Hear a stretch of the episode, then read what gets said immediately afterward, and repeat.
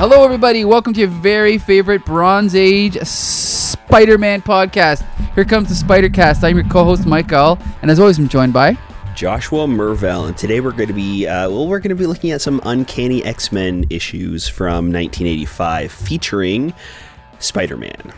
That's right. And speaking of crossovers, we have the full cast, a full volume with us this week.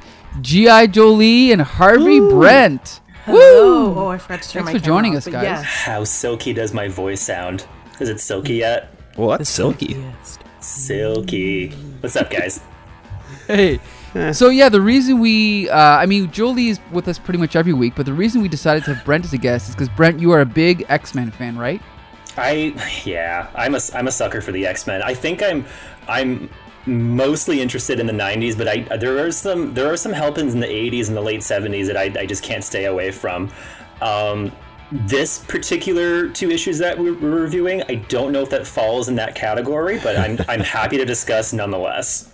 Well, it's funny you should mention that because I grew up on 80s X Men, and uh, just to clarify, when you say 90s X Men, do you remember like issue numbers or storylines or anything that you can like tell us?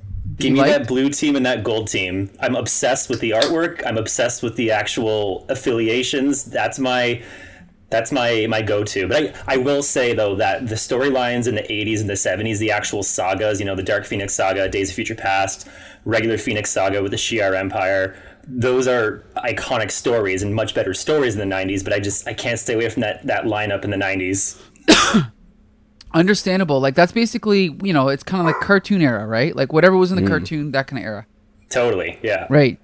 Now, it's funny because I have been reading tons of Bronze Age comics over the past year and a half because of this podcast and because of uh, Flea Market Fantasy that I do with Mike Dell. So I have been like, you know, reading stories by Gerry Conway and Roy Thomas and Len Wein and all these different guys. And I gotta say, going into this two-parter, I remember it as being possibly the worst or the, my least favorite Chris Claremont story of his entire 17-year run. Okay. Jeez, However, it's a good thing we read it. yeah. How, however, I gotta say, and I'll save my my you know detailed review for the end. But I found this refreshing, but I also found it confusing AF. Okay. Yeah. Now, I did send an email to you guys because what happened was I started reading 190 and I was like, what the Christ is going on? So then I thought, okay, well, maybe this is a three part story and I just didn't realize it. So then I started reading um, 180, X Men 189. And I actually, 189 is a really good done in one story. And then I got to the end and I was like, what the hell? This has nothing to do with 190 and 191. Then I read the review of 190 and it said, oh yeah, blah, blah, blah. All this was set up last issue. I'm like, what? So I went back and I looked at 189. I don't know if you guys got the email, but I sent you like two pages where basically in the previous issue, there's a guy that gets this medallion and he's like looking at it in his locker at work and blah, blah, blah. And then if you go to the very end of the issue, um, he's he's got the medallion again and he gets kind of like mugged and then something happens and it gets activated and then it just says next an age undreamed of and then the next issue it's like they've skipped ahead and everything's already been done but the, uh, before I even get into this storyline can we agree that the beginning of the story was confusing as fuck Um, Or was it I actually me? didn't mind the beginning parts of it. okay okay personally i mean i think they did a pretty good job of just throwing you in the middle of a story there there is this um that we we kind of like cut into a meeting happening in the white house and there's this agent talking about how this like bubble has opened in the middle of New York and everything that goes inside of it is transformed or altered into like a past version of itself. So Right. like everything about them is the same except for their appearance and kind of how they think as well. Like they think that they're from this like long forgotten era of like magic and and like knights and it's very like medieval. right Um, right right So I, I didn't mind the setup of it because they they did a pretty clear job of like telling that part. It's when they start jumping into the story with all of the mutants and catching up where everybody is, and then Yeah. that's so, when it, to me it starts to get really messy. Well, and I'm going to summarize this best I can, but Mm-hmm. So yeah, the X Men, as well as every other superhero in New York, most of them, Right. which is, you know, the Avengers, um, Spider Man, the FF and Daredevil are not involved. Doctor Strange is there. But basically, we get, Yeah. yeah, we get this sort of, oh, and the New Mutants as well. So Mm-hmm. we get this sort of sword and sorcery story where all of these characters, not only are they be, sort of become sword and sorcery characters, but apparently the, none of them are speaking English, um, and none of them have none of them have memories of anything from the real world, except for Spider-Man. Um, and basically they have this adventure, which again I don't quite. It's like I just read it, and it's hard for me to remember exactly what happened. But they kind of just have this adventure, and then um, at the end of it, most of the characters, or many of the characters, end up getting killed, including Spider-Man, uh, including I think Colossus and some other ones. Rogue. Rogue, right? My girl Rogue, she's out. Right. And then ba- and then at the end of the uh, story, um, they end up. So I don't even remember how they reverse the spell, but they do. Well, they trap Cool and the gang in a gem. Right, right. And let's see here. I wrote some notes. Um, they trap him in a gem, and they, for some reason, there's I don't know who Jamie Rodriguez is, but they have the gem. Um, and then someone drops it into a puddle, and it prevents him from ex- from escaping. Oh, you mean? Oh, yes. Okay, sorry, you're right. Yeah, you mean at the end with Nimrod, right? Oh yeah.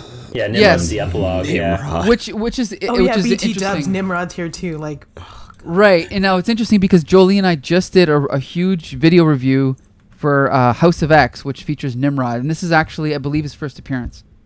Um, so yeah, essentially what they do, and I forgot about this part, is they actually s- end up going back in time to right before the whole spell was cast, and so it's that old time worn trope where basically they all woke up and the story never happened, and the only people that remember are the superheroes, right? Right. So Well, even only a fraction of the superheroes, to be honest. right, Yeah, most of them don't even remember. I- Mm. I'm assuming it's like the first people to cross in with Doctor Strange. Right. Um, after this like bubble opened up, everybody else that wasn't there just happened to be um, already in the bubble when it opened up or passed through and didn't realize what was going on. So this is like the original crew that went to stop it, and it's almost like Doctor Strange had like a save point, so that way when everything ended, I guess. See, that's it's not even clear as to exactly what happened yeah. because, like, And I'm We like don't- reading a synopsis. right It's the Yeah. only reason why it's clear to me. as a reader, we do not know what the heroes are trying to do um, to save the day. We just know that they're fighting these people, and that's really all that. Uh, this this like warlock, I can't remember his name. Weird alien wizard name, right? Um, we don't know that they're trying to take the talisman away from him. We, No, we don't. not indicated at all. it's it's we get to the end of the second issue and the writers say oh shit that's right we need to end this story um i guess storm can just rip it off of him and then boom the, the story is done doctor strange says yeah um uh, everything's fine now that we stopped him we went back in time uh, and none of that actually happened. So all the characters right, that you just saw die and like all of these events, um, doesn't really matter. Nothing happened, and I guess we'll just keep reading X Men now. Continue on. like it's it's so weird because I I actually think that this is kind of a fun idea. This is really unique, and I think that um, having it almost like a it seems like this guy is like a rivaling sorcerer to Doctor Strange. Uh, when we were first uh, brought into the comic, we are quickly shown that Doctor Strange is completely incapacitated and um, can't really help. Like his mouth is completely gone. Um, and all of his like his fingers are long and stringy and he can't move them properly so he can't um, like use his hands to make spells and he can't say them so he's like completely trapped and, and is helpless um, professor xavier has been like mashed in with another mutant and Caliban. Yeah. Cali- right. Right, right. and um, he can't really help. He's he's being enslaved by this sorcerer. So it's kind of just up to this like ragtag group of uh, former superheroes who are now like just adventurers to try to save the day, and that's super fun. And if they're trying to like solve a mystery of how to solve like to solve this problem and like how are we going to stop this guy? It was never a question of how are we going to stop them. They're just fighting and then all of a sudden spider-man who we don't we're never explained as to how he um is immune to changing but he just doesn't Right, change and he still knows he's spider-man. He somehow knows that this guy is controlling everything through the amulet and he burst out of his crucifix at the end of the comics uh, uh, at the end of the comic just to save the day And there is an explanation, but you have to Oh. read Marvel Team Up number. Yeah, like well, you have to read n- Marvel Team Up like number one. What is it like? I don't know what issue, but i basically, Chris Claremont and John Byrne did a long Marvel Team Up run, and in that uh, run, they did a story with this character, and Chris Claremont just decided to bring him back. So, ugh, I don't know. I'll, I'll just say that the there's a lot about this two-parter that epitomize why some people criticize Chris Claremont, even people that do like him criticize his writing around this era.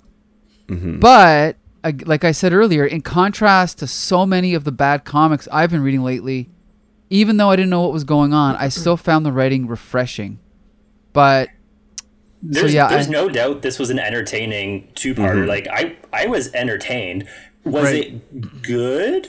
No, but it was. I was enjoying the ride. But I'm like, this is just this is episodic trash. Like this is not anything that stands out in the lore of X Men or Spider Man for that matter. You know what I mean? yeah, um, Jolie, what are your what are your first impressions for this story? Mm, I do you know what I agree with Josh. Yeah, what Josh said. Wha- She's Hello. on mute. Oh, Oh darn! It's okay. My recording has been recording this whole time. so initially, um, initially when I started reading, I was like, "Wow, this is not in English. Um, it's in it's in some strange iambic pentameter that no one understands anymore." And uh, okay, this is fine.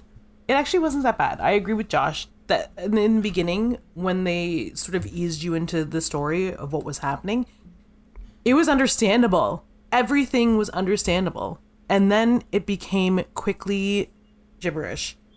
Um there uh th- I've read things where people applaud Chris Claremont for having the like wherewithal to include the Avengers and the New Mutants and anyone that was kind of like in the Manhattan area because Right. that would be the scope of what's happening. If someone were to cast like Ku- is it Kulan Gath, if he is if he is a warlock that is casting a wall to create a sword and sorcery fantasy for our heroes slash himself, um, of course it would envelop everybody. Um, and they the characters even say that uh, that uh, somebody I'm not sure I can't remember who says it. It probably is Spider Man, but he's like, I can't hurt anybody because the people here are like, these could be my friends in real life, and I don't know it. Right, right, right, yeah, right. and it's it's very Wandavision. So I was gonna. Oh Yeah. man, you stole my talking point, Jolie. Ooh, girl, sorry. just to make it about us here at full volume, um, I was gonna say, I was gonna first of all, I was gonna ask Mike, did you purposely pick this two-parter because it deals with a distorted reality, a la WandaVision? No, Was that- no. It's Okay. because we follow chronologically every Spider-Man appearance, and he, he just happened to be in this issue. So that's why we're doing it. Yeah. How Well, the timing is- convenient. On your side. I think Right. that's kind of that's that's I think that's a whole talking point within itself. Is just like you know a a twisted reality done right, a la WandaVision, and then something like this where it's it's just so messy. Um, Right, right.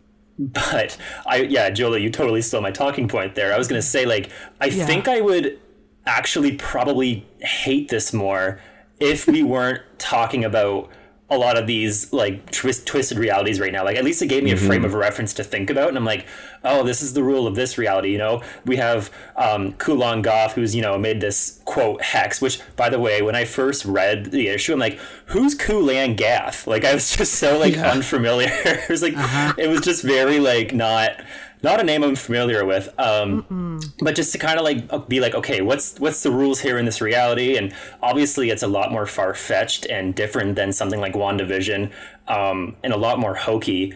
But it, it was entertaining. That's the thing, you know. And I, I maybe it's just maybe that's just a similarity amongst a lot of these. Um, twisted, distorted reality premises we're going through right now. Like, because WandaVision is ridiculously entertaining inside the hex as well. But mm-hmm. I did kind of take away that dichotomy between you know inside Manhattan and then and then the outside world. I'm like, oh, that's that's kind of cool, I guess. Yeah, and it it wasn't it wasn't bad. It it just wasn't good. And I felt like it was breathing at a normal pace as I began to read it, and then it like began to hyperventilate into a paper bag.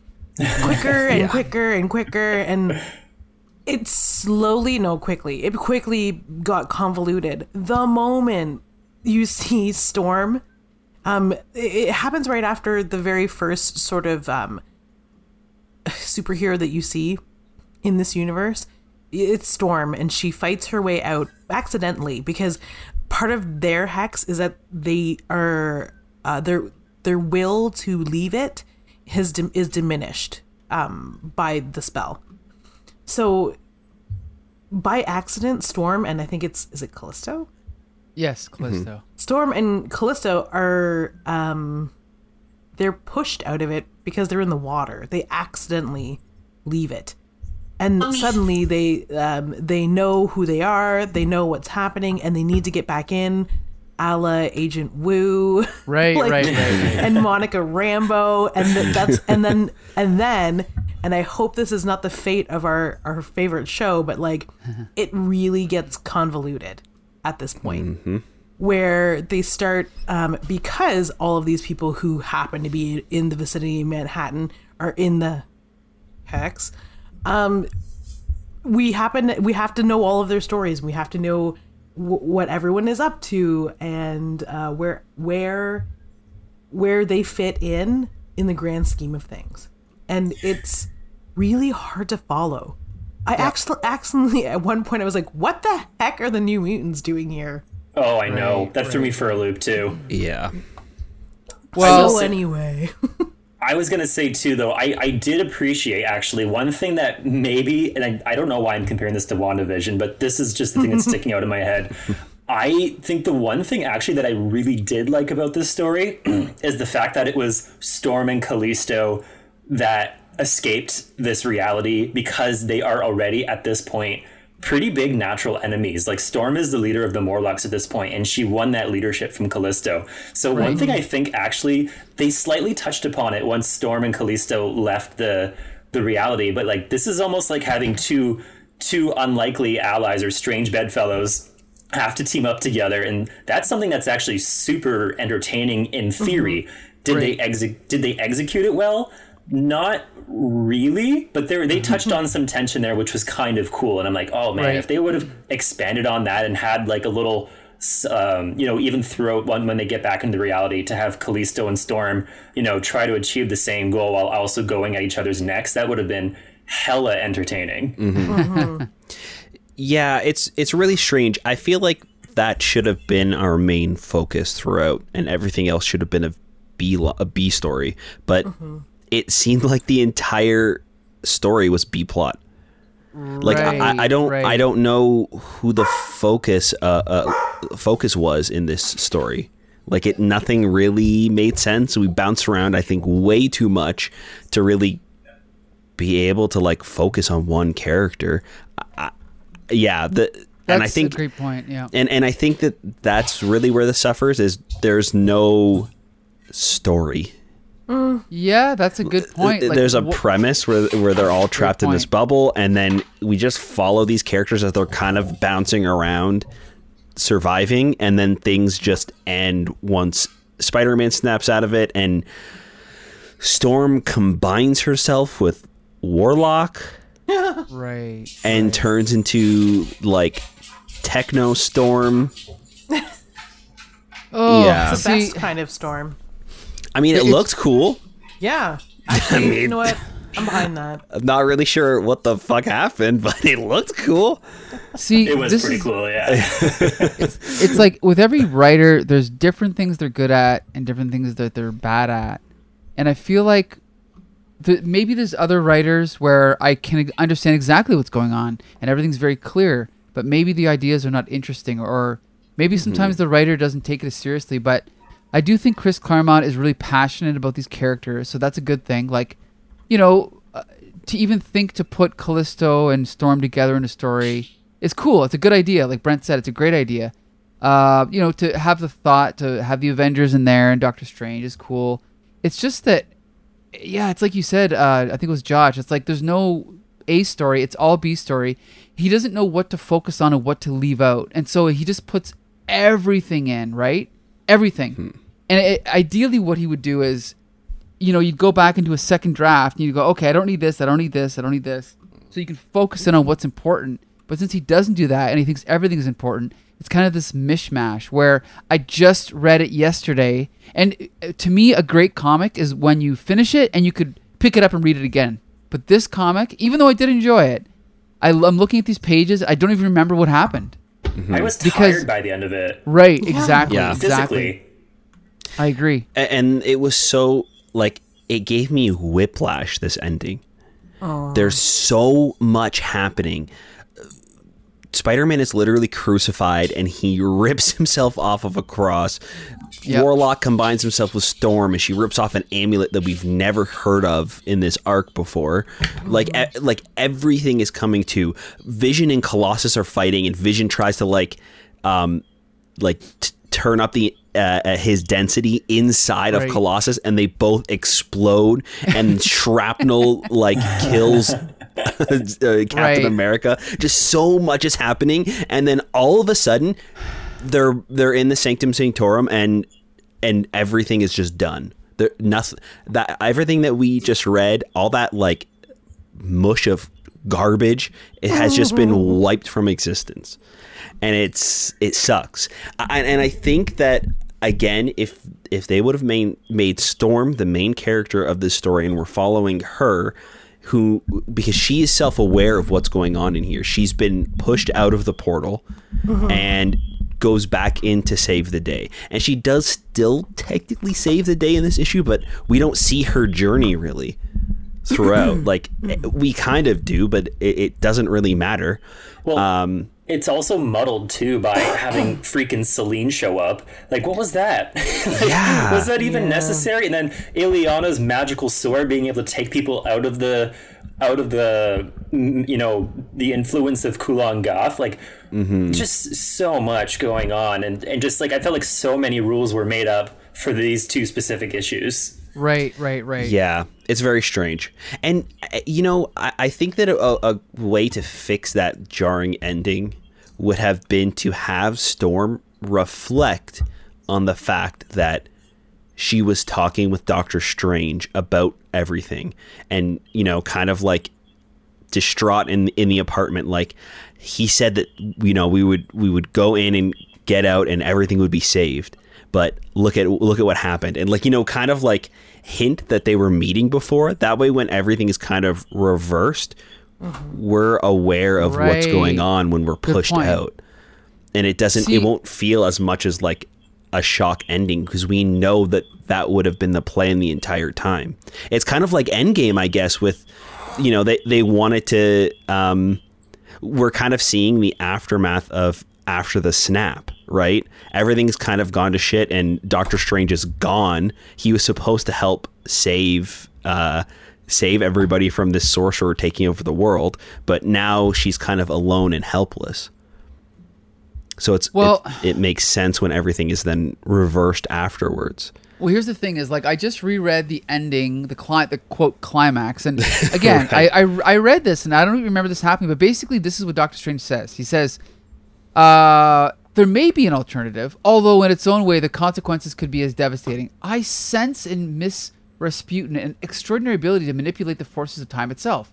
if I can work my magics in concert with her own and this other mutant talent, it is done. Well, welcome to my Sanctum Sanctorum. That's the end. That's the climax. He mm-hmm. just he just realizes it. Now that is not a good story. Nothing happened. Like nothing. There was no new piece of information. There was no big choice made. It was just like, oh, you know what? I realized, guys, I could have fixed this all along, but I just didn't think of it till now. That's basically what the ending of the story is. And then when we get the epilogue with uh, Nimrod, again, I read number 189, but I completely forgot about the epilogue. So uh, for you guys that hadn't even read it, you wouldn't even know about this scene because this scene was paralleled in 189, except now Nimrod's there. And so basically, because Nimrod comes back in time and blasts this guy and and helps this guy who's getting mugged, because the amulet doesn't get destroyed, the last two issues didn't happen. But how would you know that if you hadn't read 189, right? Yeah. Which you uh, didn't. So I, I think Chris Claremont's expecting a little bit too much from us. And like I know that other writers like Grant Morrison, people say it's hard to understand his stories, but I find yes, they are, but when you reread them they're usually much better. But with Chris Claremont, it's a different kind of confusion. I don't know. I think I think Chris Claremont's been sniffing a little too much in the past couple of issues. I think it's I don't know. I, I love Chris Claremont, but I think it's a it's a little bit Chaotic, disorganized. it's chaotic. Yeah. Mm-hmm. and I don't want to say self-absorbed, but it's a little he's assuming too much. It's kind of like this. I'll give I'll give a pathetic example on my part. When I when I when we first started doing Comic Book Syndicate, when I did the end credits to our show, I would put in all these little in jokes and like running gags. No one ever got them because no one's watching the end credits. No one gives a shit about the end credits. And I think it's almost like Chris Claremont is expecting too much. Like, come on, Chris, we weren't reading that hard into it. Like, we're not. And I'm not saying hit the reader over the head, but it's kind of like you got to give a little bit if you're going to take, and he's not giving us enough to warrant that much scrutiny from us. I don't think. No, Could, I, No. could I be wrong? like it's if you love something enough, you'll pay attention to the end credits. Um, but even me working on the show didn't care about the end credits. So I- the yeah. fact that I the the idea that I love X Men, I love the Avengers, I love Doctor Strange. I don't love them enough to allow this story to fully form in my mind. I don't know. I, I think the big difference with your analogy, Mike, is that people can still watch episodes of the comic book syndicate and then watch the credits and understand everything that happened. Mm, and for the people that are fans and read into it, they can get those little in jokes. Where this normal readers don't understand what the hell is going on, right? Like Right. if if if the story made sense, but like lines here or there were like hints to other events, and it didn't impact the overall story, then it wouldn't matter. Right. Where this, the entire thing, um, is just like bits and parts from like a larger story that we didn't really see, Right. And I think that's the problem.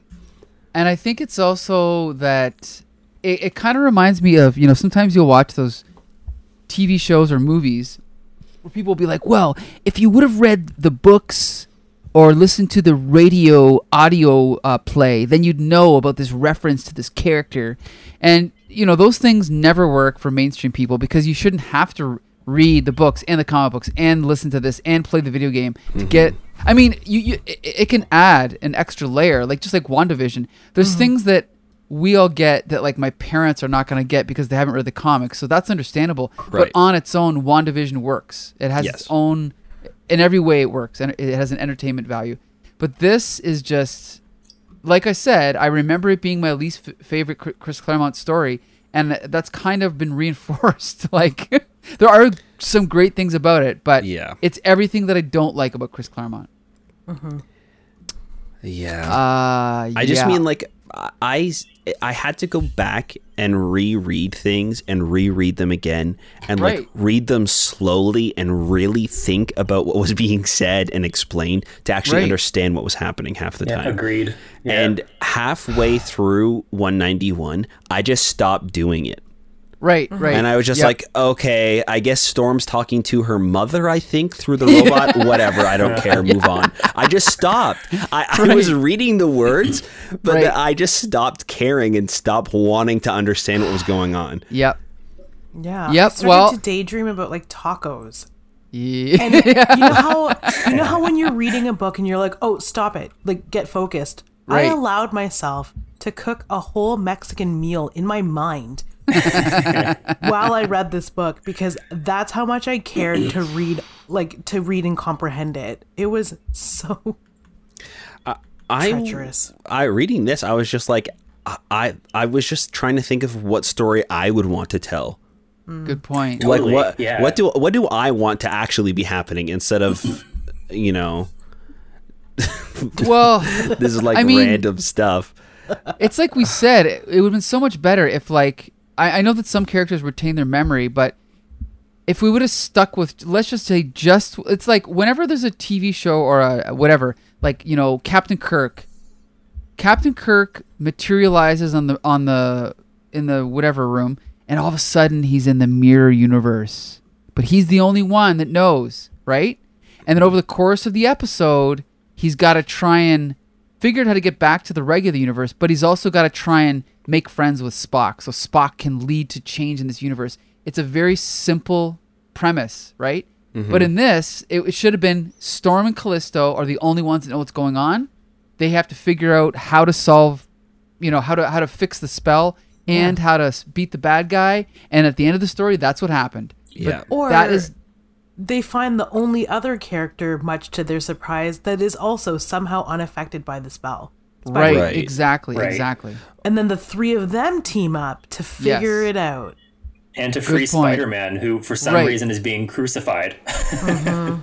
See, that's the thing is it's always really fascinating when you when you when you read like the backstory of like movies and stuff like that. Um, do you guys remember Good Will Hunting?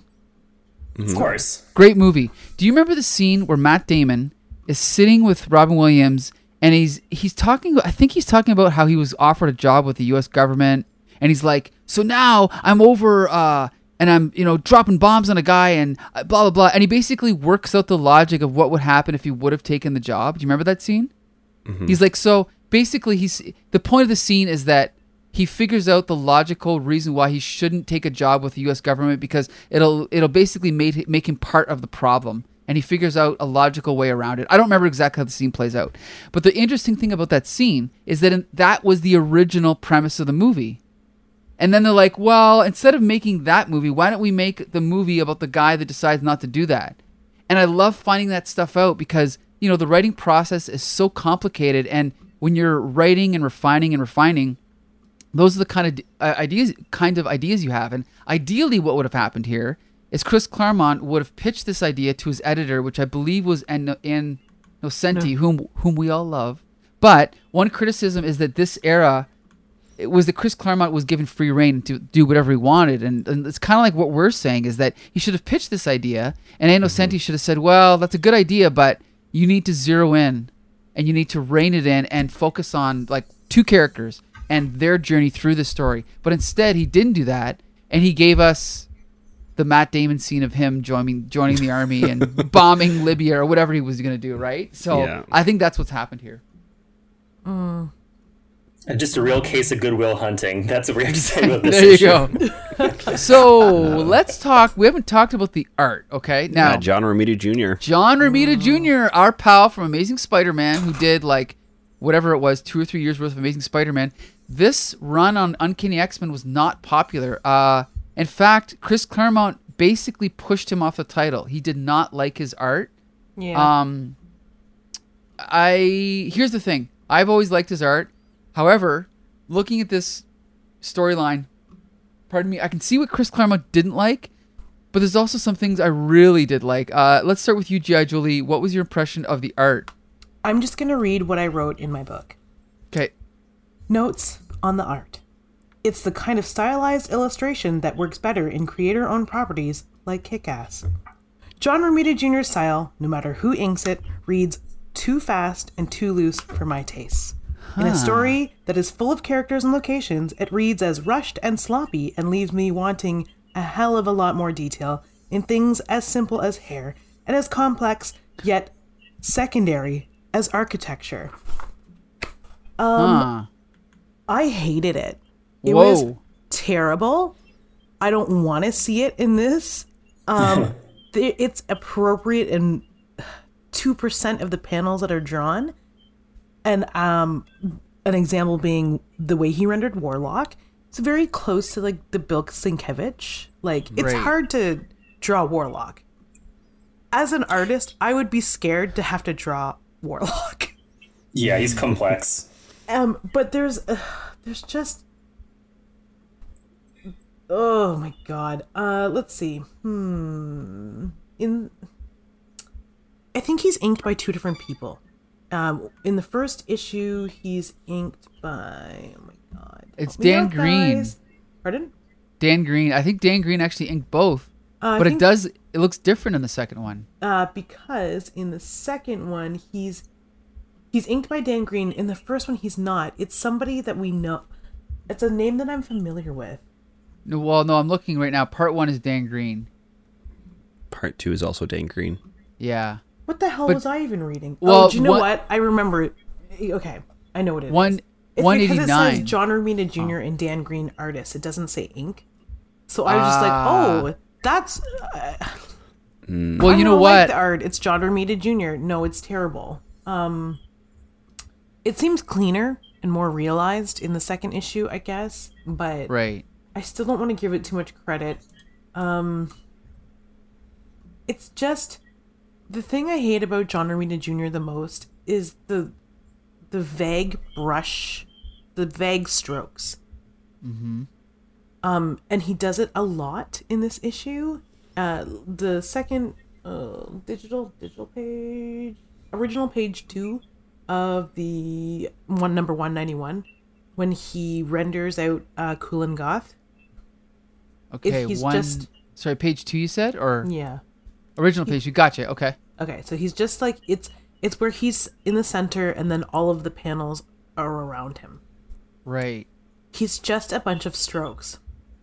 That's an example of like a really cool way to use your art style to mm-hmm. create a magical being. The very first panel behind him where you see architecture and it's all cross-hatched lines is the exact fucking opposite and it looks stupid. It's just rushed. It yes. no, it's not even just rushed. It looks amateur. Like It doesn't look done. Like it looks like a draft. yeah, it looks. Yeah. Do you know what? You couple that with coloring, and it's like, it, I can see how it would look fine, possibly, um, but still like a draft if it was in pencils or if it was just black and white, just ink, no color. But the moment you put ink on that, like, a, can you imagine being the colorist and trying to color or figure out what colors to put in that? Right. I would have just sent that page back and been like, start again, please. Good point. It- it- yeah, I- and I wonder how much of that is just the fact that there's so much going on. I, I think that that um, I really like John Romita's like characters. I really Yeah. like how solid everybody looks for the most part. Um, but it does fall apart a lot of the times, especially in this one, with like the shading and the shadow and like filling in those forms. It does feel like sometimes it was just like, okay, I need to fill this in, scratch, scratch, scratch, scratch, scratch, done. Yeah, like Move there's this onto no- the to the inker. no reason why I should feel like personally victimized by the art and the story in this like at this level. But I am. One thing I feel it. will say I, I really enjoyed. Uh, and great, bear in mind, I do think this is very poor art. But um, early on in 190, the the long panels of Storm and Callisto taking a dive into the water, those Right. were actually really nice. Those really Yep. took me in. I'm a big fan of long panels and wide panels that actually tell something. I was able to to feel that impact of them going into the water. That was well done. Um, but I will say, I was just glancing over 190 again. This guy likes to use yellow and black. Geez, every like there's so many panels that are just saturated in yellow that it actually like hurts my eyes. Like Well, that's a from colorist. Yeah, that's the Yeah. That's a different job, but yeah, I see what you're saying though. Sorry, yeah, it's more of a colorist, but I'm just saying it's not it's not appealing, and th- he does nothing with the art style to make it stand out against those different co- like the or the same color panels. yeah, you know? you're right. I'm noticing that too. I, I also think that it. I really like John Romita Jr. when things are slow. He's very good at telling a story about like a conversation or something is happening in a room, and he establishes what's going on, and then usually after that, the panels behind the characters are usually blank, and it's like focusing on what's happening with the characters instead of everything else going on. Mm-hmm. With this story, I feel like the story doesn't know where the characters are half the time. The story doesn't know what's going on. So, how would the artist know what to even draw? Well, here's the thing. If you're Chris Claremont, you're literally writing into the thought bubble dialogue of the characters where these characters are. So it is unimaginable. Maybe, do you know what? Maybe this is just a visual interpretation of like, um, or a visual reaction, I should say, of of the artist's confusion and frustration hmm. when it comes to the script. Because I can't imagine getting a script like this and Where do you and start? feeling okay. Well, here's the thing. I, I want to give. Okay, can we just look at a couple examples on page one nine or issue one ninety, page digital page 6 mm-hmm. which is original page six as well. I this shot of these guys sitting at this table. I think it's actually great. That shot of that general or whatever hmm. he is. Yeah. Those, there you go. That's what Josh was saying. People just sitting around talking. Those shots are great. The inking is great. It's almost like Klaus Janson or something, right? Like really harsh, uh, you know, inks. And then you go to a couple pages, uh, a couple pages later to digital page, um, ten, which we already talked about, which is probably the best page in the whole story, where Storm and Callisto fall into the water, and then we have the the shot of the boat on fire, and then we see that great shot of Storm sticking her hand out towards the boat. Now, me, I think the reason this page really works is because it's very clear action, like mm-hmm. fall into the water, come back up, swim, close up of Storm. But then you skip to the next page, digital page seven, or sorry, digital page eleven, and this is all abstract crap. Like where where are they? It's you know it's like floating heads and mutating mm-hmm. guy, and then a shot of the bad guy, and this is where uh, it falls apart to me because it's not action to action. It's just stuff on a page, and that's where I think it gets messy. You know, mm-hmm. Yeah, and, and, yeah, go ahead, Jolie. um, does anyone else feel as though this could have used a couple issues instead of like a couple more Yeah. issues, I should say, instead of just two? Yeah, they could have fleshed this out. Yeah, I, I- I'm worried that if they were to have gotten more issues, it would have been the same Yes. muddled mess, just three Right. three issues instead of just two. I, I, You know what panel perfectly personifies the chaotic nature of of this entire script is I think it's at the end of 190 or possibly the beginning of 191, the giant melee that breaks out over Illyana. What? Do you guys Oh, remember yeah. that? Yeah, I think that was at the end of 190. It- yeah, it perfectly embodies the this the, the like the lack of like clear direction going Right. on in these two comics. You know what I mean? Mm-hmm. Yeah, Oh yeah. Again, nothing Yeah. makes sense. And you know, the, the- one of the Chaos. thing again, I love John Romita. He's one of the few artists that I'll actually buy almost anything he does just to see him draw because I love his art. But he is guilty of, like he actually said in an interview, his style is is called a deadline style. His style was created as a way to hit deadlines. And you can see it in the way that he reuses the same stock poses. Like if someone runs, they're always running the same way. If they're flying, they're always flying the same way. And in the few instances uh, in the story when you see like a pinup shot of all the heroes standing together, you know, like on page two of 191, those panels, if they were drawn by Art Adams, they would have been used for T-shirts and posters and blah blah blah. But these pinup shots of all the heroes are just so rushed out that it's just like it just feels like okay, panel one, okay, done. Panel two, okay, panel three, it's a shot of every character in the story. Okay, I'll get that one done in two minutes as well. And he doesn't put any thought into like maybe I should put a little of extra effort into this panel, you know, because people might be paying more attention to it than the shot of, you know, I don't know, the floating head, you know. Mm-hmm. But he doesn't. He just gets it all done, and there's like an equal amount of effort put into every panel. But maybe that's not always such a good thing. I don't know. and I think that is possibly why he is so strong doing those like conversations where something important is is happening where when you're told the characters fight like okay I I know how to draw Spider-Man punching so I'll, Right, I'll right, just right. grab this you know this pose of Spider-Man punching I've already done and draw it again it doesn't it doesn't Yeah. matter because everything is just like thrown together anyways I'll just draw the characters fighting right. it says here It's almo- they fight, so uh, It's I almost guess like I'll remember, that. remember in the He-Man cartoon, whenever Skeletor would run, it'd be the same stock footage of Skeletor running, or whenever He-Man would fall and do a roll, it was always the same shot. That's what it's like. Unfortunately, with John Romita Jr. and with people like Sal Buscema, ah, they tend to reuse the same things over and over again, and, and sometimes it's kind of charming. And like we said, they hit their deadlines; they're never late, so you can give them credit for that. But unfortunately, when you're rereading it 30 years later and you're in your 40s and you're scrutinizing over every single panel, mm-hmm. it's not going to hold up to as scrutiny, right? The way something else might.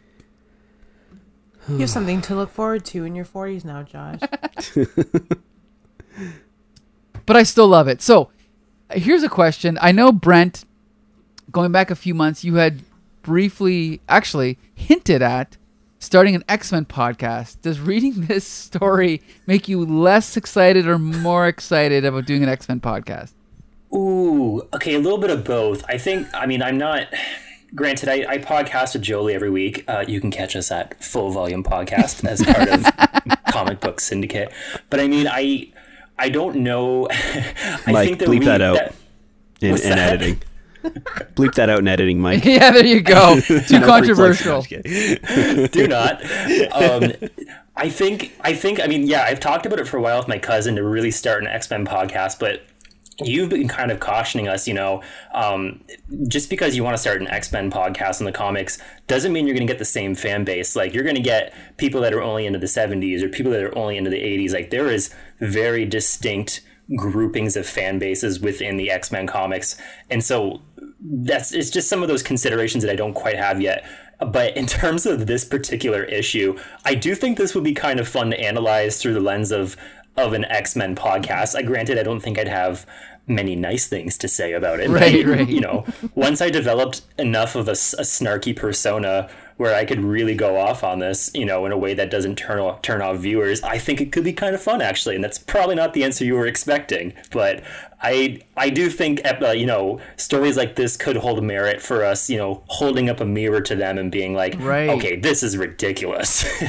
Yeah. Yeah, and you know, it's one thing I, I know about for like for Bronze Age comics, um, is like to me, Alan Moore is like the speed of light. Nothing can be better than Alan Moore, and so everything else falls into place below that. You know what I mean? And the closer you get to Alan Moore, I think you your mass increases, but your speed slows down. Anyway, I don't even know what I'm talking about. But the point is, is that is that every time I read Bronze Age comics, I it's like my perspective it changes so fast back and forth where I go, oh my god, like Steve Englehart, he's so good. I'm gonna buy two long boxes worth of Steve Englehart comics and then not read them for ten years, and then in 2021 I'm gonna finally read them, realize they're all crap, sell them for fifty cents a pop.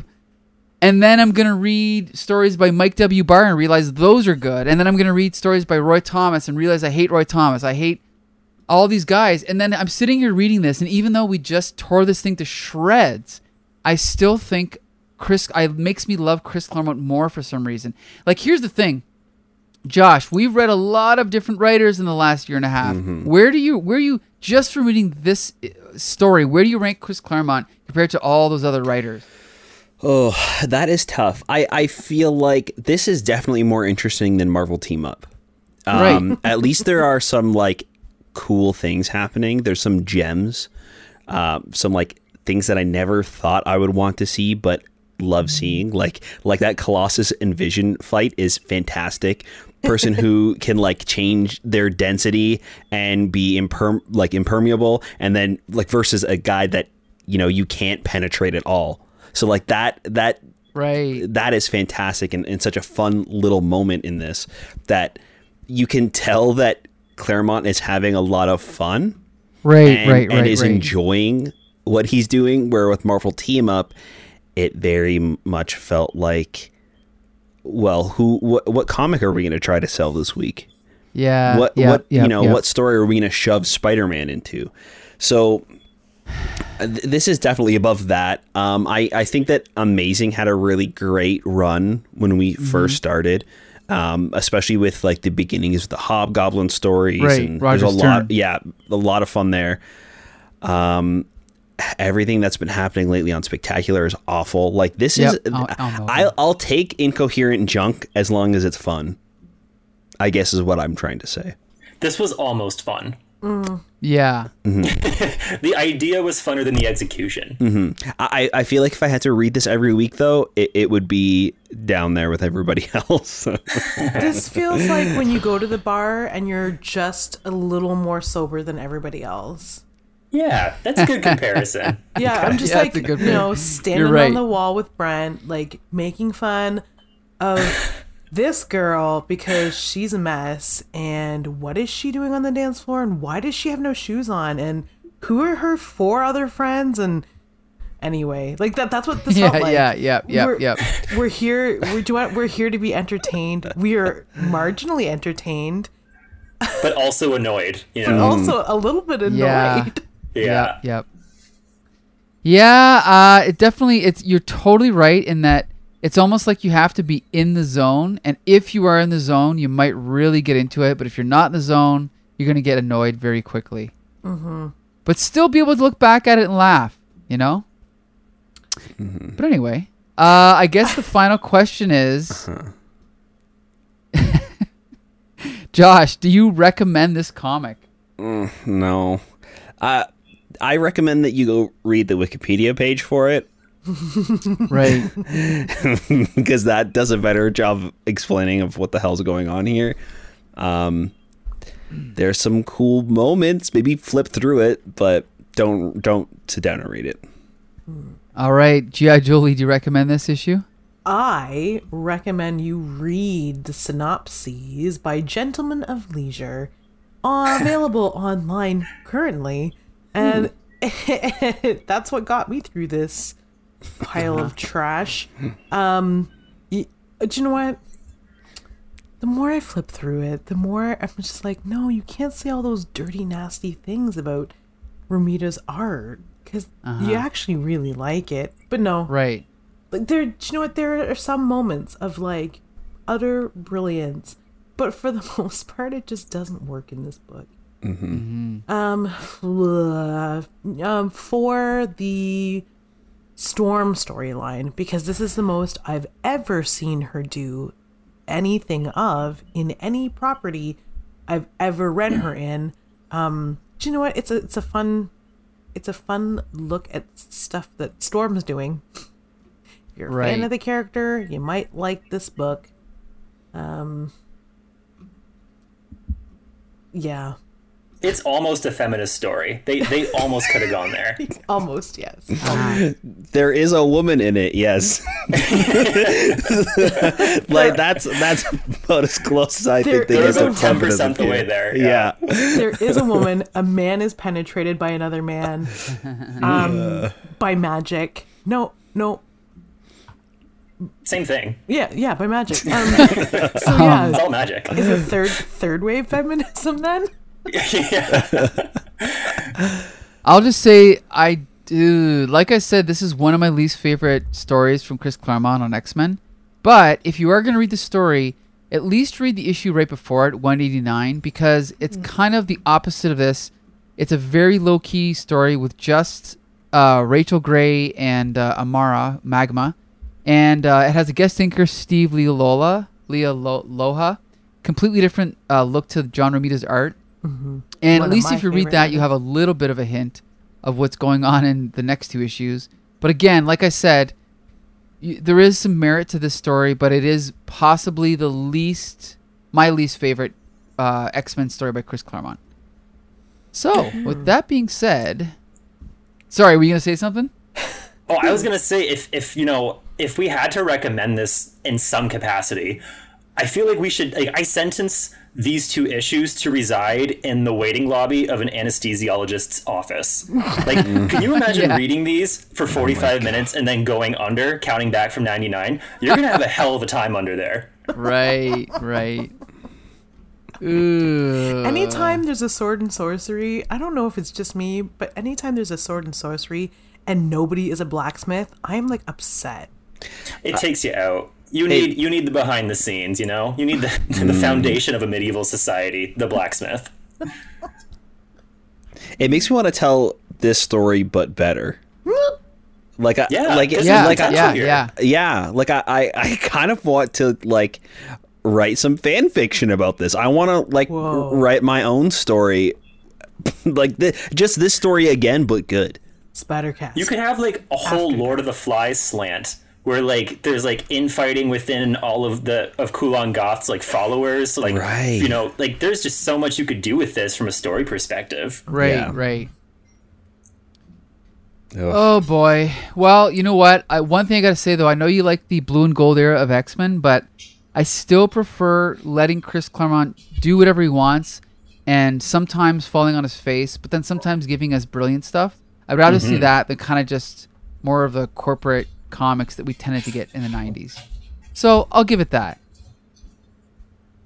You know, he was doing whatever he wanted, good or bad. But anyway, so with that, I definitely want to thank Harvey Brent uh, from Full Volume for joining us. That's full volume podcast at the Comic Book Syndicate. That comes Uh, out wha- every Sunday. Tune, Yep, yeah, every you. Sunday. The Desperate sometimes Housewives time slot every Yep. Sunday. tune in next Sunday where our special guest is Joshua Mervell. In in lieu of me, actually, I, I can't make it. I'm moving. oh yeah. Yeah. No, I Josh, you're gonna have to replace me. All right, I'll try my best, but He's gonna do And a then- shit job. I just know it. No. oh my, I mean fair, Ooh. but ouch. And then I also want to thank G.I. Jolie for joining us. I, uh, I know this wasn't the best X Men, but whatever. Why is an X Men never good when I'm invited? I feel like Becca when you ask Yeah, her to read lousy Peter Parker stories. This, Oh, is, that this hurts, is exactly hurts. what Becca feels like. I, I w- would have loved to hear what Becca had to say about this. Oh, Oh man, just call her Oh. separately. Uh, you know what? We can always 70 re. Yeah, ep- we'll just episode redo it seventy next week. point five. Yeah, we'll just do the episode again next week. All right. perfect. No, Just go, All right. no, not this one. go back and All right. Well, Josh, you can take it from here. Uh, we also want to thank you guys for listening to the show. Uh, it really helps when you leave us a review o- over on Apple Podcast or if you drop us a line on Twitter at, at HCT Spidercast. Um, please hit us up and, and let us know what you think about the issues that we're talking about and the podcast itself. We definitely want to keep this uh, this comic conversation going. That's right. So until next Monday, Spider friends, go for it. Get out of here. Go for it. Yeah. Yeah. okay.